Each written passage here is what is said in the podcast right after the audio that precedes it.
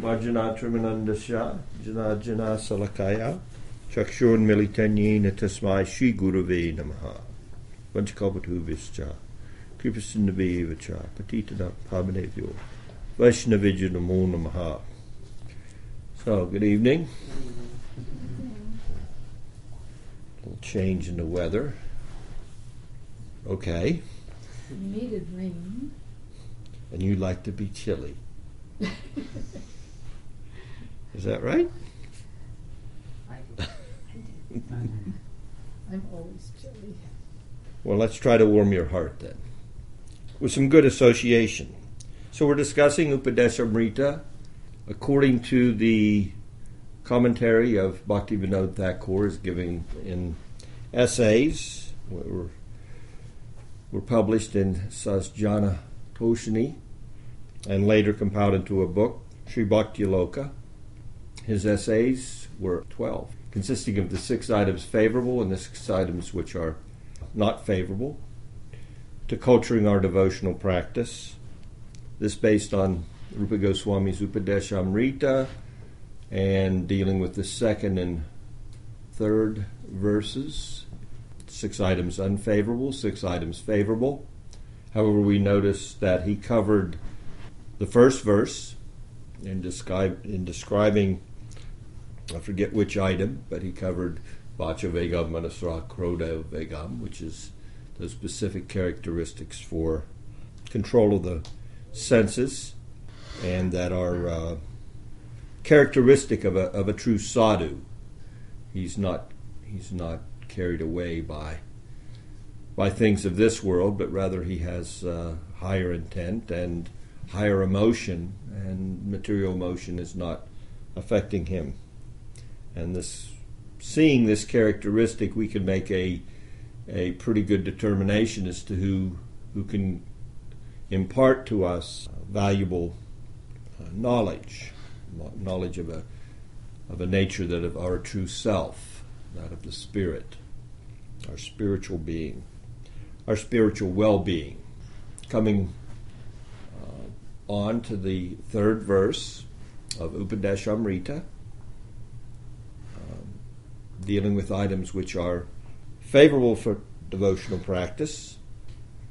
Utsahan Nischayad Dhairyat, enthusiasm, confidence, patience, uh, and we'll continue this evening with the discussion of, uh, well, then, Tat Tat Karma Pavartanat, following specific uh, prescriptions uh, of devotional practice. Of course, that's good for us. And those prescriptions uh, can be taken on as we can try to do every one. Rupa Goswami listed 64, or we can do one. That's how powerful bhakti is. That bhakti, when applied uh, properly, is so transcendently potent that any one of these 64 items or nine items, as given in the Bhagavatam, or five items, as given in the Chaitanya Charitamrita, or Bhakti Vinod basically says if you chant Hare Krishna and stay in the association of the sadhus, that in and of itself is sufficient kind of a trick in that because when you're with the sadhus, they are basically following all these, and in their association, you will, this will rub off. So, uh, so it's not really a cheating. And if it's it, is a cheating, then we'll take this cheating any way we can get it. So, that karma pavartanat, some activities which are good to soften our heart and uh, strengthen our resolve to uh, uh, to move forward in developing love in a way that it's it's fulfilling to us. Uh, so now we come again to this interesting item of giving up bad association, which already has been mentioned as one of the things we shouldn't do. And now we're talking about the things we should do, and we should give up bad association. Okay, it's an important thing then, this is association. Sangha. Sangha, good association or bad association. As we discussed in the last class, this association in his commentary, Bhaktivinoda Thakur looks at as four, in four elements. So, two elements dealing with specifically um, individuals we associate with and their mentalities and how those will negatively impact uh, devotional practice, and association of propensities bore of uh, our involvement in the modes of material nature. So propensity, and he he refers to those propensities, those two propensities, as uh, primordial, uh, old, been around with us for a long time, and current, uh, contemporary.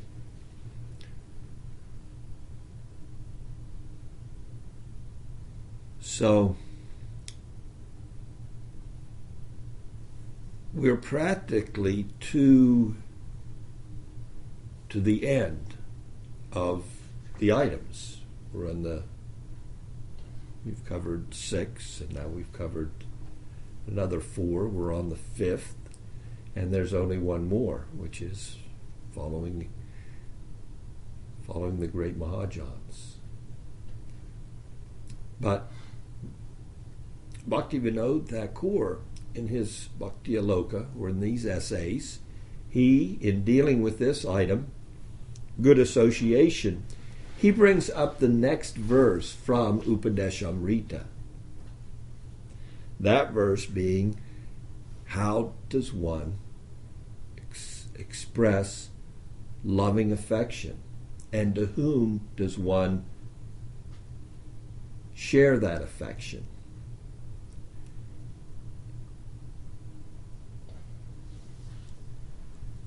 And in that way, he highlights the fourth verse of Upadeshamrita.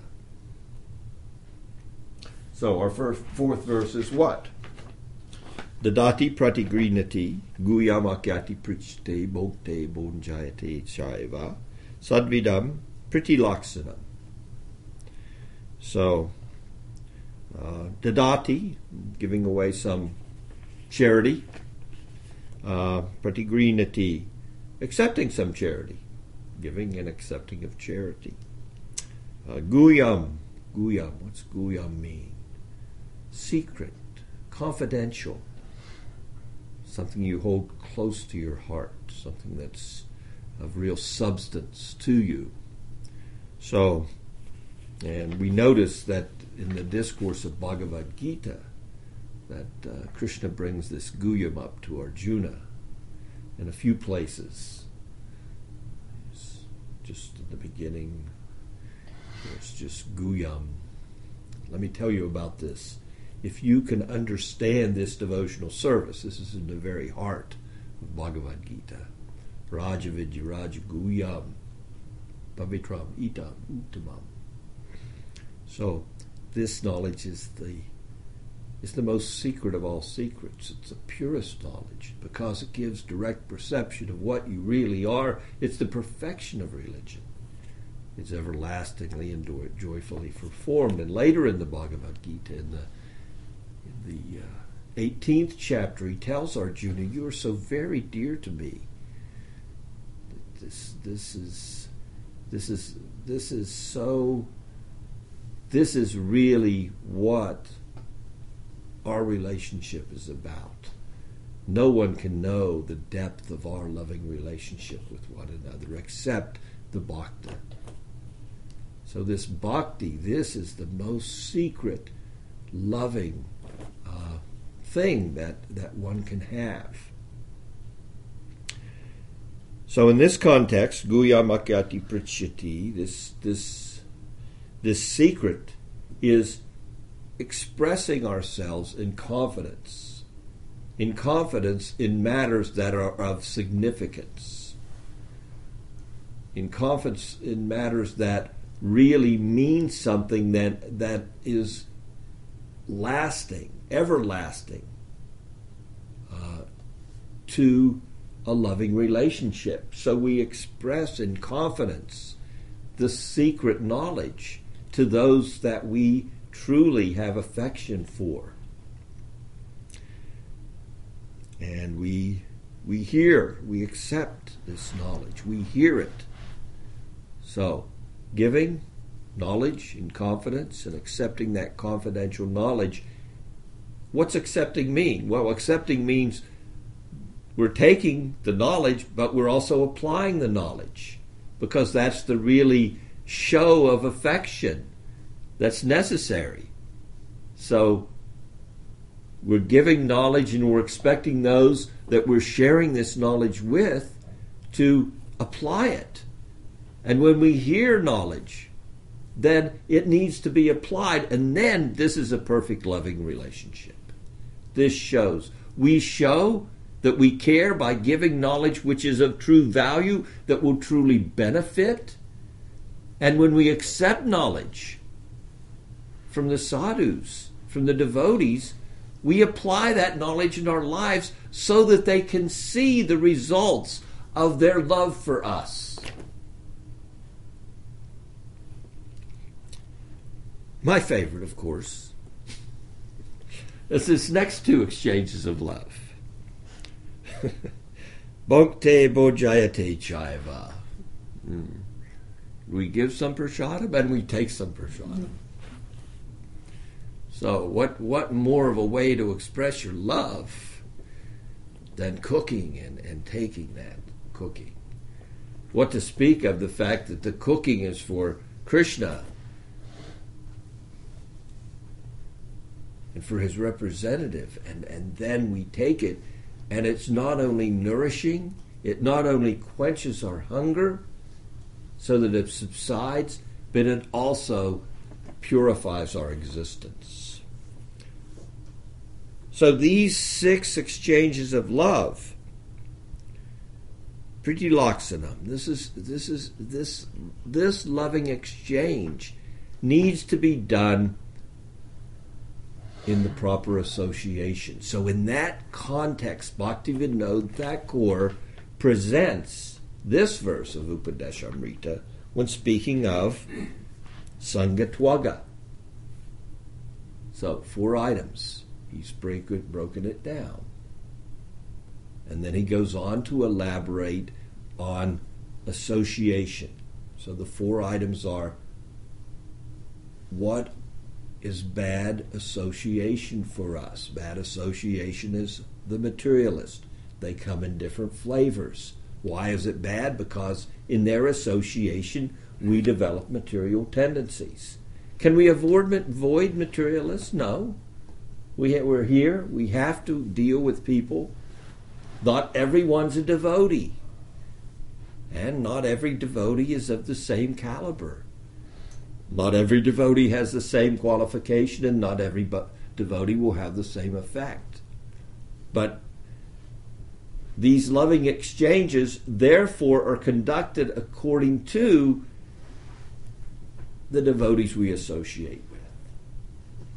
But what's important is we love all devotees. So we discriminate up to the point that we need to in order to maintain our firm spiritual progress. I'll just say it crudely. Let's just take a crude example. There can be a young devotee, new coming back, born in a Vaishnava family, but still he's young, and he has some some bad habits but when he comes into the temple, he's respectful to the deities, respectful to the devotees, respectful for the to the to the sadhus. So he has that respect, and he's he's he loves kirtan. He's good at it. Uh, maybe a little prideful because all young men or women have a little of that in them. It's part of our nature at that age. So we will accept his association and, and, and uh, in a way that's appropriate. But when he goes out of the temple and takes on his bad habits, we will not associate with him during that time. But during the good time of kirtan and hearing from the sadhus, we'll sit, we'll be in association, we will take prasadam, but we're not gonna we're not gonna associate when there's some still some anartha being displayed in his character. But we see, we should know we need to have good discrimination and we need to have good sambandha. We need to understand how the process works so that such a devotee is respected. We respect him. We may not, we respect him within our mind fully. But there's social etiquette. And the social etiquette is, well, there's some bad habits, so we we follow some etiquette there in such a way that we we give good example. So we're not going to yuck it up. We're not going to engage in prajalpa. We're probably not going to walk behind the temple and and engage in some anartha. it, it, it's it's that's not the kind of association that will be beneficial to him or to us. But we respect in our mind any devotee, especially one who has made the commitment to pursue his spiritual life, even though there is still some anartha. He has made a commitment. I am accepting my spiritual master. I'm accepting the sadhu. I'm going to make Krishna the center of my activities. Then Krishna has accepted him as good as himself. The anarthas, those things will fall away, as we discussed last time. It will go away in a puff of smoke. So, this is important uh, to understand this. The unripe mango is still a mango, and in due course of time it will become ripe. And if we look at all devotees and we respect all devotees in that consciousness, then there will be no Vaishnava aparad. Then we will not bring in the material consciousness that Bhaktivinoda says this is definitely bad association.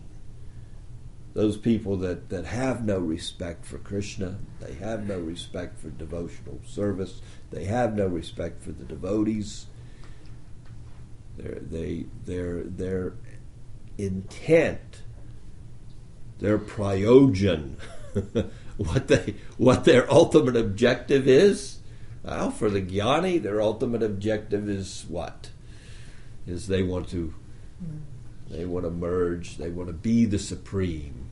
If they take up some devotional practice, once they have attained their goal, it's immediately discarded. The karmi, the karmi, he may follow the laws of, of karma, karma kanda section of even the even the Vedas, but his objective is material enjoyment.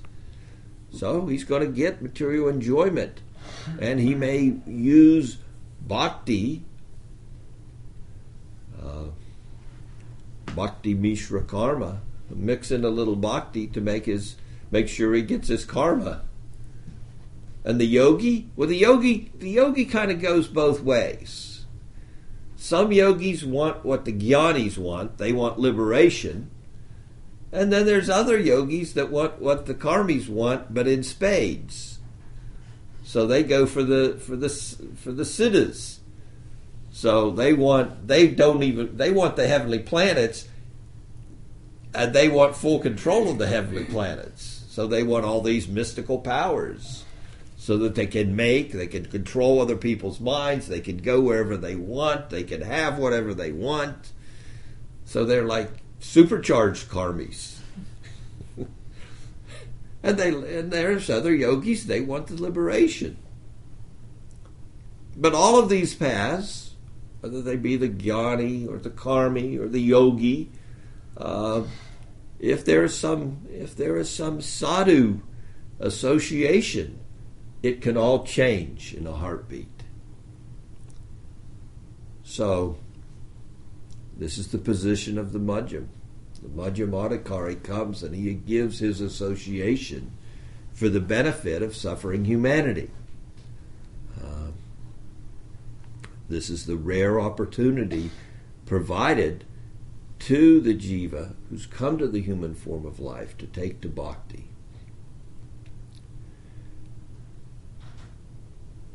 So Bhaktivinoda, in one sense, he talks about these materialists with these objectives which have no interest in bhakti.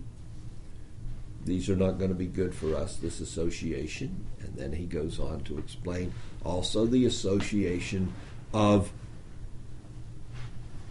those who will further our taste for sense gratification.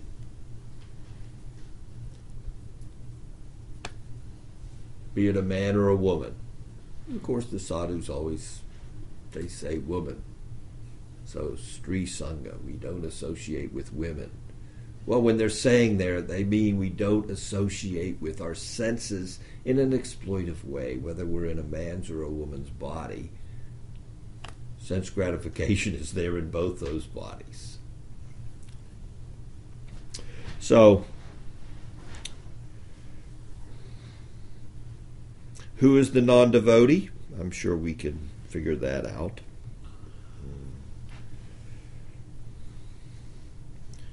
Bhaktivinoda says at one point if one associates with these non devotees,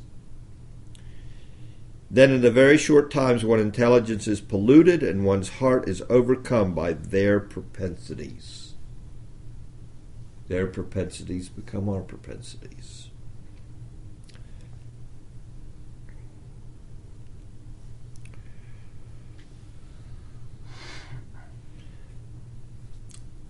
Then he talks about specifically the fact that the devotee in life can't give up all mundane association. Both the renunciates or the householders, in both instances, there's regular worldly affairs. So, in those worldly affairs, how do we deal with those people? And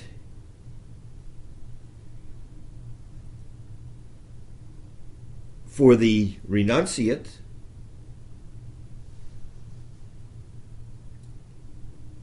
the renunciate, he must basically, he's free of most of the difficulties, but he still has to go out and associate. He still has to beg. Without begging, he won't won't be able to eat. That's the nature of a renunciate. So he has to he has to discriminate where where foodstuffs are taken. Um, and for the householder, well, the householder has to engage in such a way that uh, his worldly association is kept to a minimum.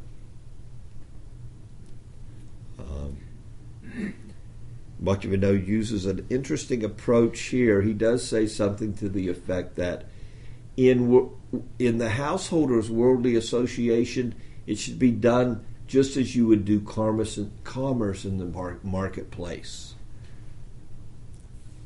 Their basic, the basic point he's trying to get across when discussing giving up bad association and accepting good association is the concept, and he introduces this in bringing forth and pulling in the fourth verse okay, of loving exchanges, of you associate with people either with love or just in a normal exchange.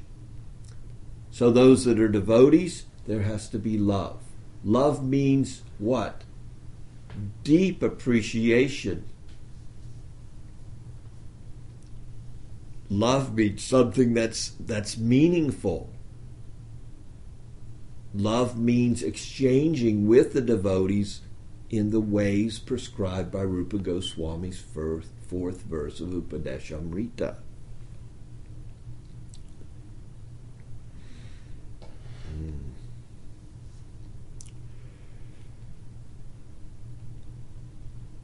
Then he goes on and he discusses what he calls prejudice. Prejudice being we have a certain propensity, we have a certain uh, a certain way that we are conditioned. Uh, another word that could be used that we're familiar with is samskara.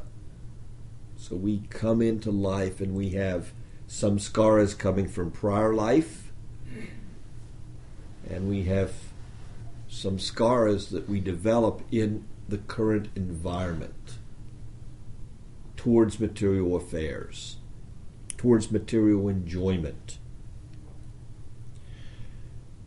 So, four four distinct areas. Two, two related to association, and two related to propensities, prejudice, uh, preoccupate. We're pre pre pre uh, would be another way to put it. He uses the word prejudice. We could say we're we're predisposed to to have certain a certain way that we want to enjoy the material nature coming from past life and then also in our current environment what it's affecting us to enjoy in a certain way. And that's determined by who we associate what we associate with. Now we know from Madhurya Kadambini and Vishwanath's presentation there that if you look at the beginning of devotional practice, these associations relative to material propensities are naturally diminished in the stage of anartha nivritti, the stage of the cleansing of the heart. These things naturally fall away.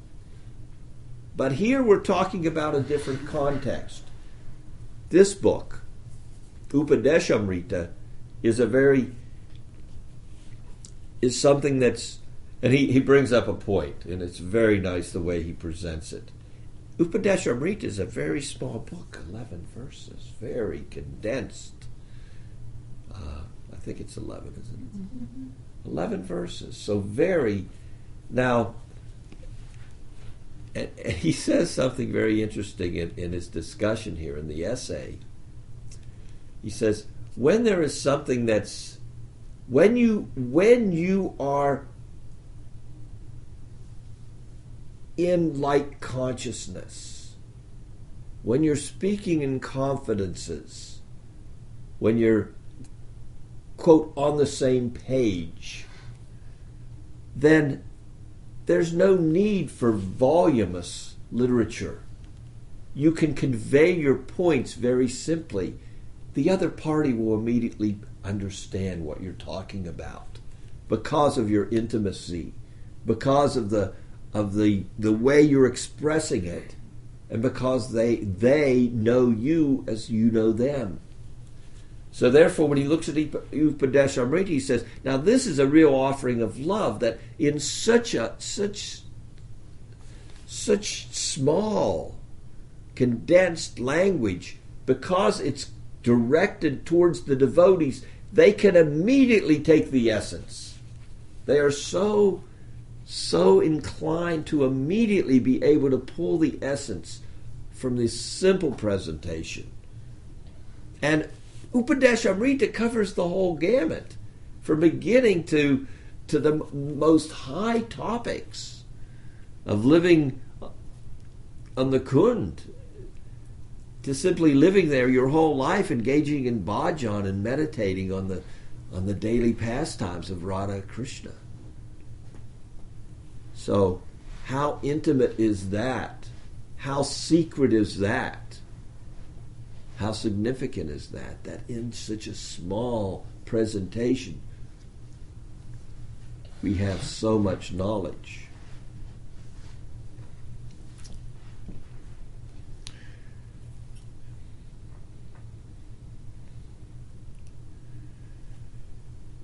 he talks a little bit about the the fact that until one is fully saturated in devotional practice, we have to follow the reg- regulations of Varnashram. Um, we have to uh, we have to follow those practices according to our nature. We have a nature within the material realm. Some are inclined to work in one way, others are inclined in another way. And according to our inclination, we have to follow that. Um, we need to be sincere in our serial, seri- spiritual pursuit, and then sincerity needs to be directed towards a pure lifestyle that's that's favorable to our spiritual culture.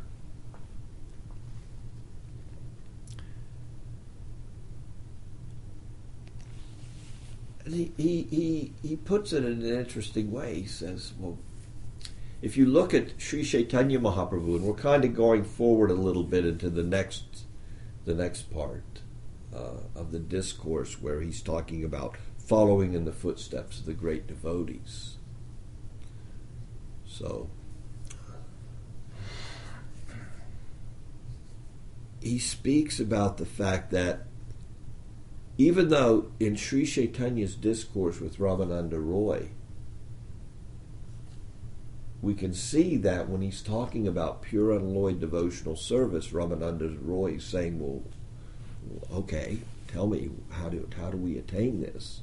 Ramananda starts giving the prescriptions, and he gives the prescription. Well, you have to follow the Varnashram Dharma to to to to, progress, and Lord Chaitanya rejects that. Bhaktivinoda says, well, yeah, he rejects it, but how did he act in his life?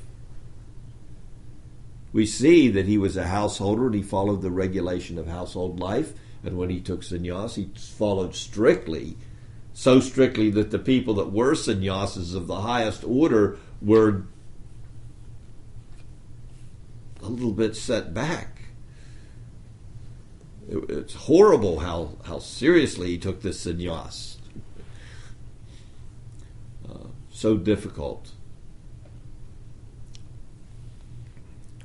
Uh, that Lord Chaitanya's austere level of sannyas and austerity could could could make those that were were considered the, the most strict sannyasis themselves uh, take pause.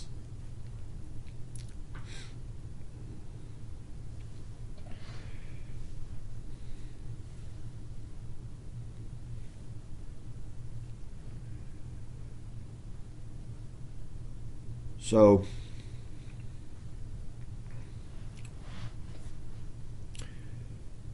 he mentions here only sadhu sangha can reform the attachment to prejudices. We talked about the two prejudices.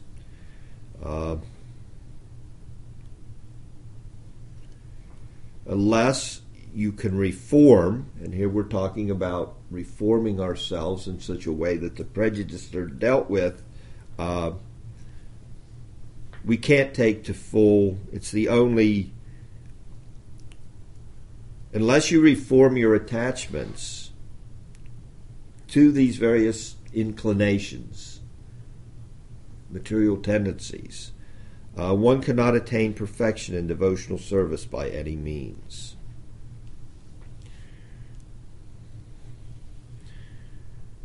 Quotes from Srimad Bhagavatam, Sangoya Samsriste Hatir. tour. Association for sense gratification is certainly the path of bondage, but the same type of association performed with a saintly person leads to the path of liberation, even if performed without knowledge.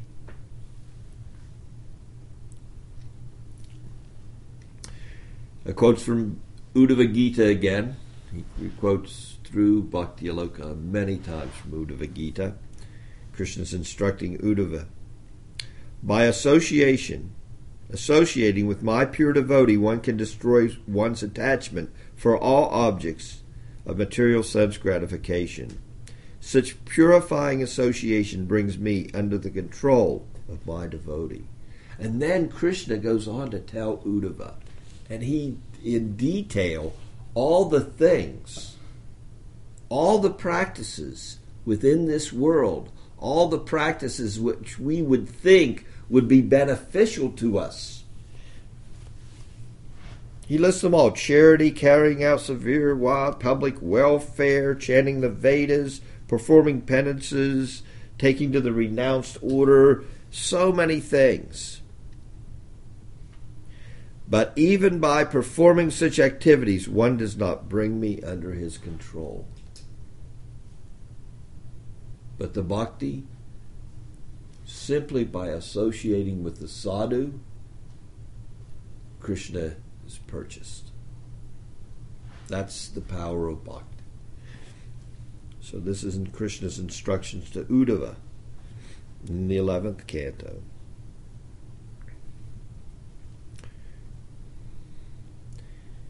Then it's a very in- interesting quote here that he mentions from Ramanujacharya. And I, it's, it's, it's very sweet. If you cannot purify yourself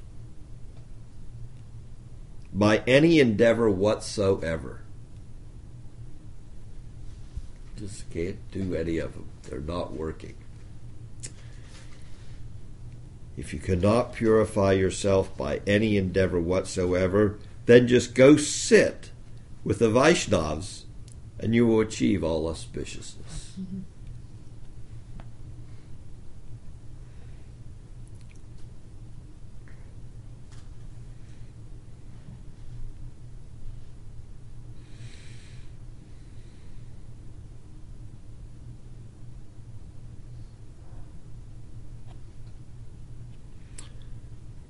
Kind of jumped into the Dadati Pratigrinati, loving exchange. Uh, has to be conducted with the devotees. That love makes it work. Uh, I mean, there's no. If you just look at Ramanuja's statement, you put it in perspective. How significant is that? If nothing else can be done, just being with the devotees, just being with the sadhus. Just sit, just sit there. Refuse to leave. I will not give up. Whatever I have to do, and we've talked about this before. Whatever I have to do, just, just to, just to allow them to, to allow me to stay in their association. At least let me be able to do that much. At least let me perform that much that they will not kick me away. That they will not force me out of their association, that I may not be so offensive that they cannot tolerate my presence anymore. If we can think like that, if we can take that kind of mentality into that association of the devotees, if we can take the association of the sadhus with that mentality, we are assured of success in devotional practice. That alone will be our success in life. This material life, this human form of life, will be perfect just by that association. If you can do it without giving it up.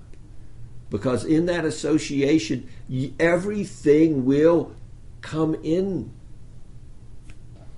to your practice. Throughout the Bhagavatam, we see it time and again. Even the most lowly of people in good association become saintly. Even the even the hunter that half killed the animals Along comes a saint, and all of a sudden he's transformed. So much so that what he won't even won't even take the chance of harming a, a small insect. Now, how much how much valuable is that association? that maybe our intelligence is not so great. Maybe our austerities are not so great. Maybe our giving and charity is not so great. Maybe there's no quality that I have whatsoever. There's nothing great here. But simply I can stay in the association of the devotees. That that association in and of itself will be sufficient for my spiritual progress. That mentality we need to adopt. That mentality, that sincerity of purpose, that no matter what, I will not give up this association. And wherever that association that nourishes my spiritual growth is, I will go there at all cost. I will give up all other association.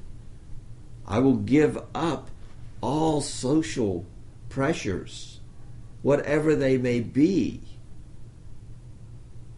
Nothing will stand between me and that association which I know will take me to the right place spiritually.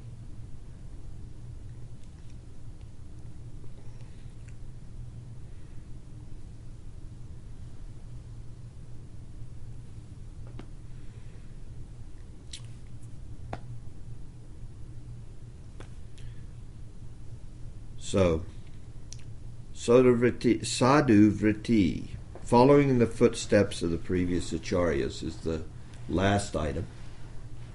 Um, and in this, his discourse, his, his essay on this is very extensive. Um, it very much deals with uh, the time of his preaching. It's very centered around the implementation of Varnashram in your life until the point that it is no longer needed. Uh,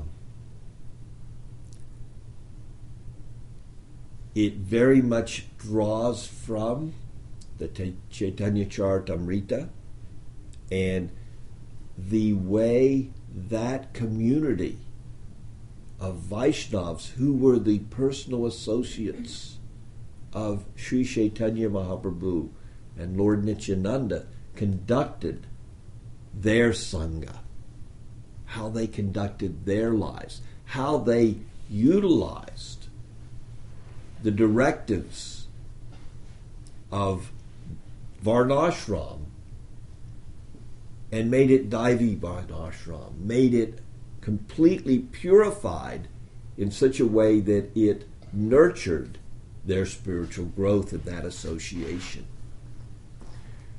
So they followed what? They, they followed Varnashram as much as it was necessary to conduct their affairs, but it was transcendent Varnashram.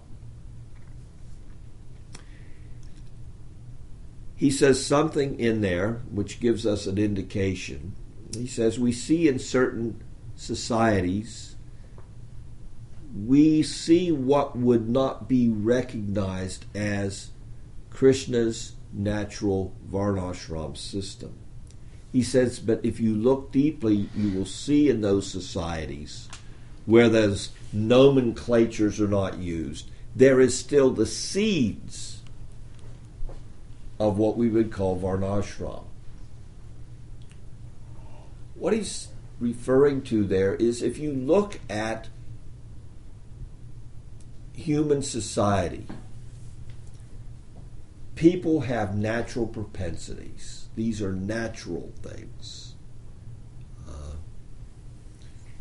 and it's stressed in the Vedas that Krishna himself says that the Brahmins are coming for my head, the Kshatriyas for my arms, the Vaishyas for my waist, Sudras for my leg. These are natural propensities of the humans to act in a particular way.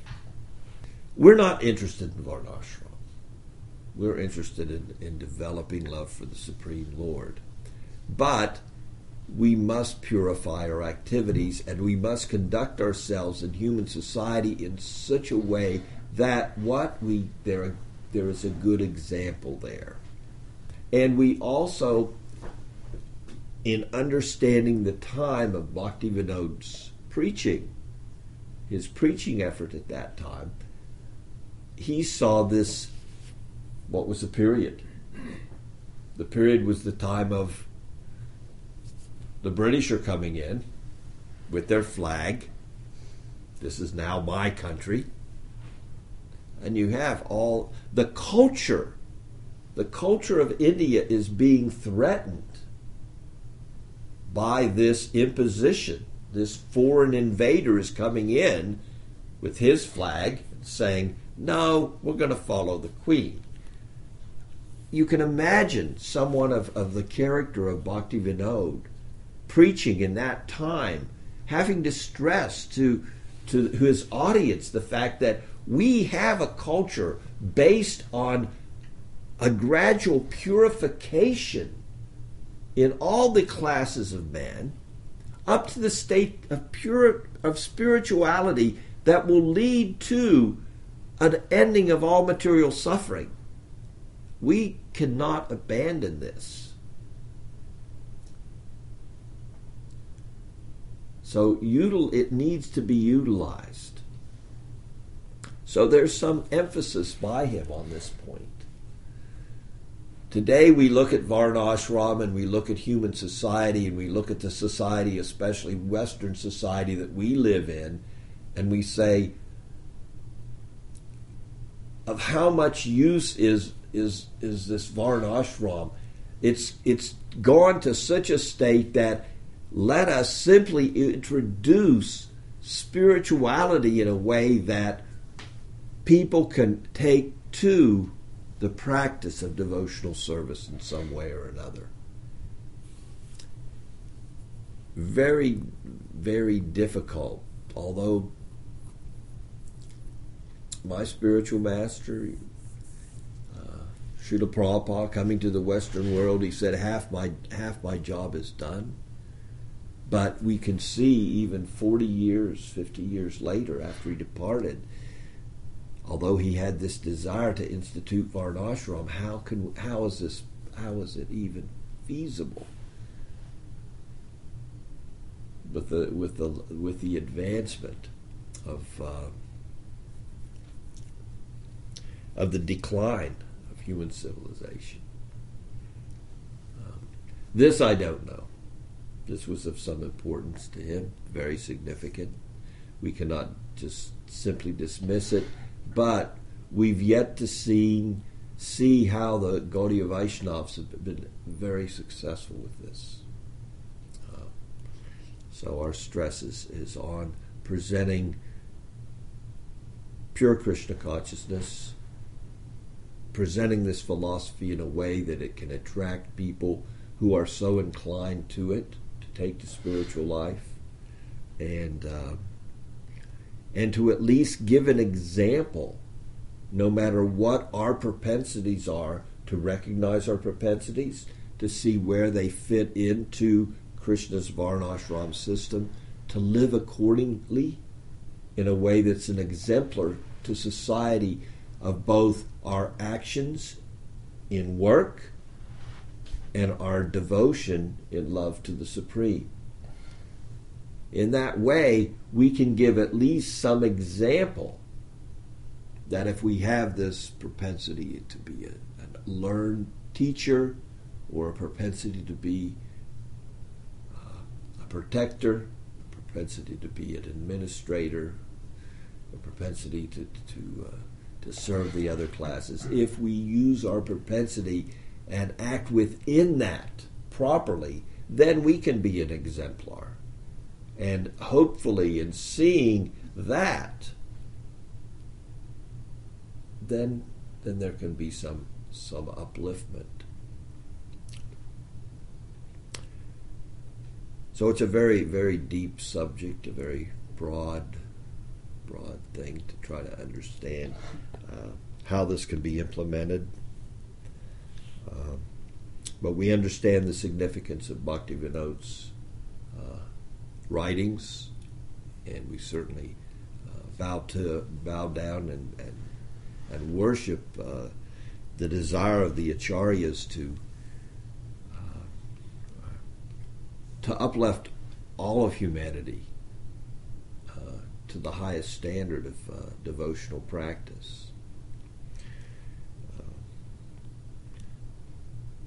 Although we ourselves are kind of at a loss as to how it can be accomplished uh, at this point in time, we do know that this Krishna consciousness can be accomplished.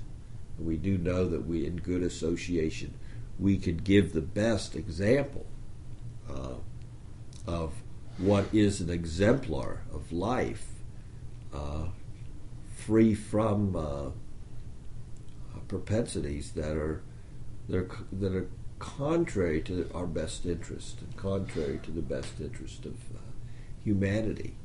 That in itself is is Daivi Varnashram. That is the highest standard. Um, so uh, much was there at the time of Bhakti Vinod, and much was there as, as far as uh, caste, brahmanas, which Sri Chaitanya Mahaprabhu specifically uh, uh was very much uh, not about, didn't want to have that kind of a propensity. A man should be judged about, about according to his true qualities. And no, wherever, no matter where he's, whatever birth is there, his true qualities are what is of significance. So I'll be giving one more class. We'll close out on this uh, Bhakti Aloka uh, on Thursday. We'll talk about following in the footsteps of the sadhus uh, according to our capacity. Uh, we're going to talk about at that in that class uh, understanding the sadhu in the context of the sampradaya. The sadhu does not live independent of the soul that nurtured his spiritual growth. So we'll we'll touch upon that because there's always this tendency that when the great acharyas come and they they lead their students and then they depart, there's this tendency by their students to to try to segregate them from the sampradaya, and uh, that can sometimes not be in the best interest going forward. So we need to see it in perspective that the the uh, the acharyas, as significant as they are in the lives of their disciples, the significance of their disciples' lives takes precedent when they're no longer physically manifest. The significant falls to the next acharyas. This is so important to carrying on the Guru Parampara. So we're going to talk about that in the context of this last item of following in the footsteps of the sadhu. That's what's required. That is one of the items that are favorable for devotional practice. It's a duty where one is duty bound who has received a merciful dispensation of bhakti to pass that bhakti on. And to not do so in the proper context of Guru Parampara has to be avoided at all cost. Uh, we're going to uh, make one little change. I'm going to give classes on Tuesday and Thursday on philosophy, specifically uh, Sambandha Gyan relative to our practice, these foundational books, Madhurya Kadambini, Bhakti Aloka, Upadeshamrita, you know, the stuff that helps build our spiritual character so that we can practice in a way that the sadhus will be will will be very much inclined to to give more and more. And Saturday we'll be discussing Leelas. Mm.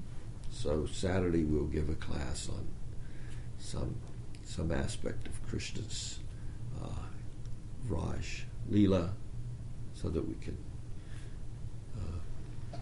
just branch out a little bit. So I'll stop for this evening. Any questions on what we discussed? Yes. Um, just kind of clarifying, it was it was kind of like what my question was in um, online. Uh, so when we were talking about dealing with non-devotees, Mm-hmm. and so the householder keeps worldly association to a minimum. And then you were talking about how we either associate with love, which would be with the devotees, or and I kind of like kept wanting to write something like um I guess being polite, but that wasn't the word that you used. So we either associate with love or I think the other way to associate is Bhaktivinoda, of course, in day to day affairs with those that have truly no interest, then it's we, as much as we have to, just uh, to be cordial in our dealings. Um, with those people that we see are innocent, again we come to there's also the application of the fact that we want the the nature of the devotee is one of compassion. He's always going to we're always going to try to put out a helping hand and introduce someone to uh, spiritual life. So that's the position of the Madhyamadhikari. Knowing our adhikari is one thing, knowing where we stand and knowing uh, uh, what we can do, but the Madhyamadhikari, he has he has developed enough discrimination that he's able to know who the devotee is and take shelter of the devotees that they're sung. Uh, he's able to see who are the innocent and be able to try to help them in some way, having a compassionate nature towards them. Uh, he's uh, able to see who the inimical, who who is inimical, and uh,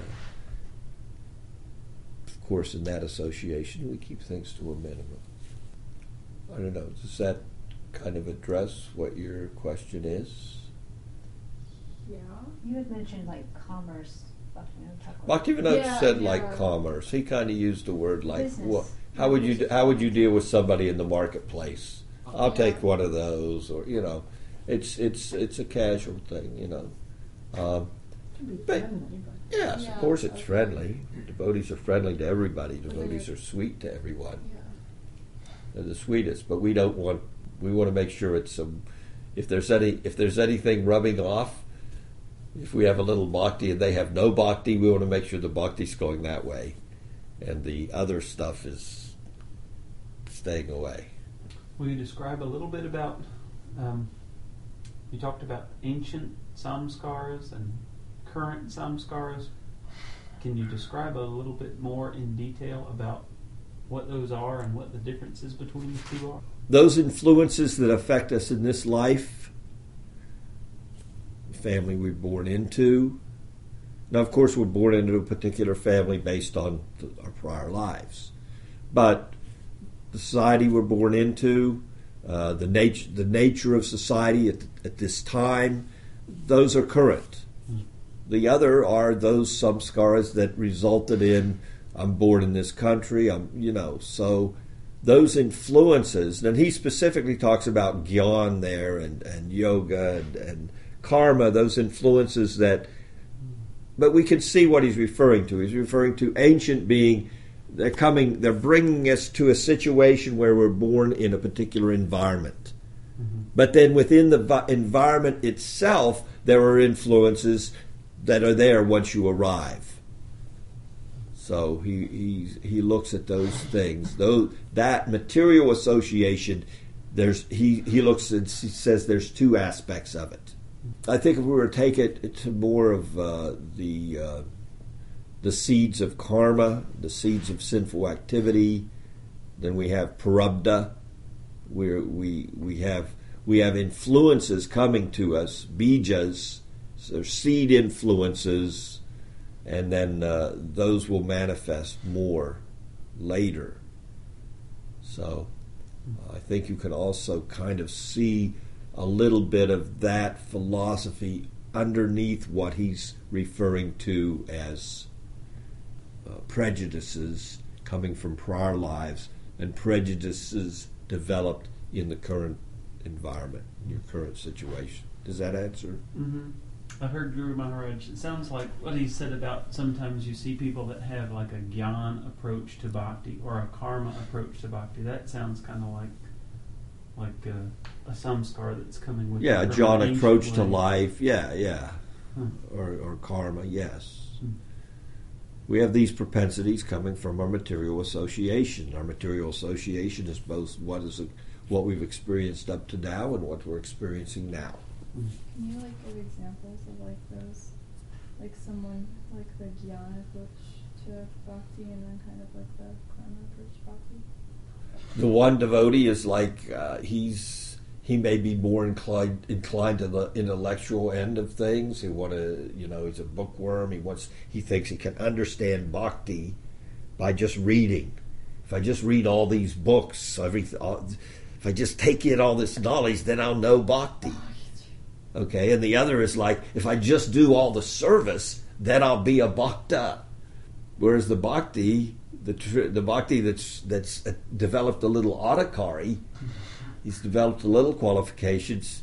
Just if I could just associate with the devotees and please them in any way, yeah, that's it. That's that's my success.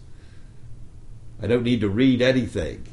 I don't need to understand anything. I just understand that if I love these people and and they will let me, they will teach me how to love God because I can see they love God. So I want bhakti. That's what. That's my objective. So there's an approach. A gyan approach is a little immature. I can read my way into into spiritual realization. The karma approach, I can work my way into spiritual realization. And the bhakti approach is once we become a little bit more qualified, then it's like there's nothing I can do for bhakti, but somehow maybe if I stick around, maybe somebody will look favorably upon me and I'll get some mercy. So the bhakti approach is let me stand in line for mercy and be humble enough to stay, you know, in that consciousness. The other is a little bit of material coming with us, uh, thinking I can, I can knowledge my way into it, or I can work my way into it. But as we mature, we realize there's nothing you can do for it except just, just pray for it, chant sincerely for it, open our hearts up to it, then it can come. Explain it. Anything else? Little long tonight. Sorry. Thank you for your association. Hare.